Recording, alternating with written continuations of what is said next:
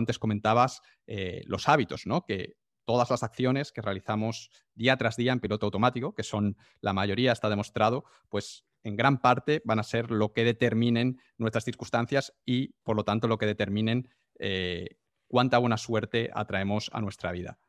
En tu experiencia, ¿qué hábitos comparten los creadores de, buena suerte y por qué, son, por qué esos hábitos concretos ayudan a tener buena suerte y no otros? Hay dos reflexiones a esta respuesta, Ángel. La primera, lo que transforma la vida de una persona es el cuidado del detalle. Hay hábitos que son atómicos, entendiendo como lo atómico, lo, pequeño, pequeño, pequeño, pequeño, que cuando lo encadenas algo muy pequeño de forma habitual, crea una transformación radical. Ejemplo 1. Tú tienes un objetivo X, quieres aprender a jugar al tenis.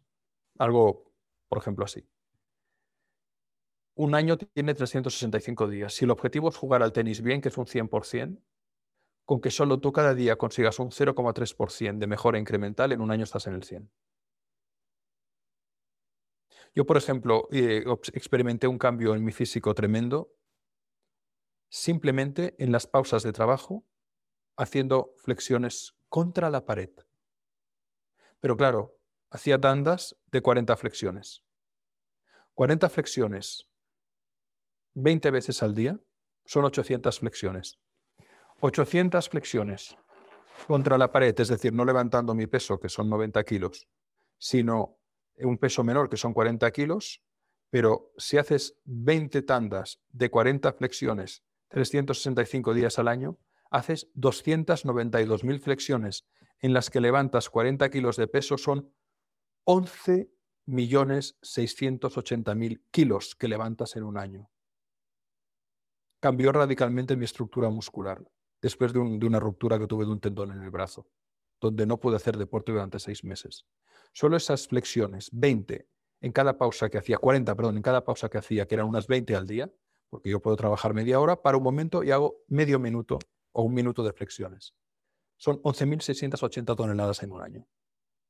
¿Me estoy explicando? Sí. La suma de lo pequeño genera cambios radicales a largo plazo cambios radicales. Pongo este ejemplo porque a mí me cambió toda la estructura del tronco hacia arriba después de estar medio año de dejar totalmente la actividad por una lesión grave de ruptura del supraespinoso. Por un lado, la grandeza es el cuidado del detalle. Si tú cada día mejoras tu manera de redactar, por ejemplo, cuidas la puntuación, puntos y comas, durante una semana te esfuerzas en eso. Luego, en incorporar cada día una palabra a tu lenguaje que te enriquezca. Eso te puede llevar a descubrir conceptos fascinantes que los aplicas a tu lenguaje y entonces modificas tu realidad. En todo, tener ordenado tu, lugar de trabajo, tener tus libros clasificados, tener la casa pulcra, cuidar los pequeños detalles de manera constante genera hábitos y la suma de hábitos forja un carácter que condiciona el destino. Punto uno. Muy bien. Pero ¿qué hábitos? Y ahí es donde entramos a la relación entre valores, virtudes y hábitos. Cuando tú dices, yo quiero ser responsable, es decir, tener la habilidad de responder ante las cosas que me suceden en mi vida, especialmente ante los conflictos y los errores, y los enfrento con coraje. Eso es un valor. Un valor es un horizonte, es una utopía. Yo quiero tener el valor de la responsabilidad de entrada. Pero cuando tú empiezas a ejercitar la responsabilidad en todo, recibo un email y lo respondo. Tengo la bandeja vacía. Cualquier estímulo que, que recibo, tengo tres opciones. Responder inmediatamente, delegar inmediatamente o tirar, porque es spam y es algo que no me interesa. Si tú ante cualquier estímulo que recibes respondes, delegas o tiras, tienes la bandeja vacía. Tienes una productividad que se multiplica exponencialmente. Entonces el valor de la responsabilidad se convierte en virtud, porque ya es un hábito.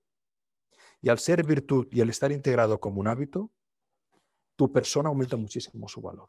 Cojamos otro valor, la humildad. Si en lugar de tomarte las cosas personalmente aprendes a que cualquier cosa que te dicen no te la dicen personalmente, pero que te puede ser útil y desde la humildad la, la elaboras y la integras, toda la mierda que tú sentías antes que te tiraban encima se convierte en tesoro puro que te ayuda a mejorar, a cuestionarte y a crecer, incluso aunque alguien te machaque, porque tú te cuestionas qué parte de veracidad hay en esa crítica y entonces, aunque te duela, puedes crecer. Puede ser que concluyas que lo que te están diciendo es falso, pero si tú eres capaz de dirimir el grano del trigo, entonces puedes crecer. El propósito, otro valor.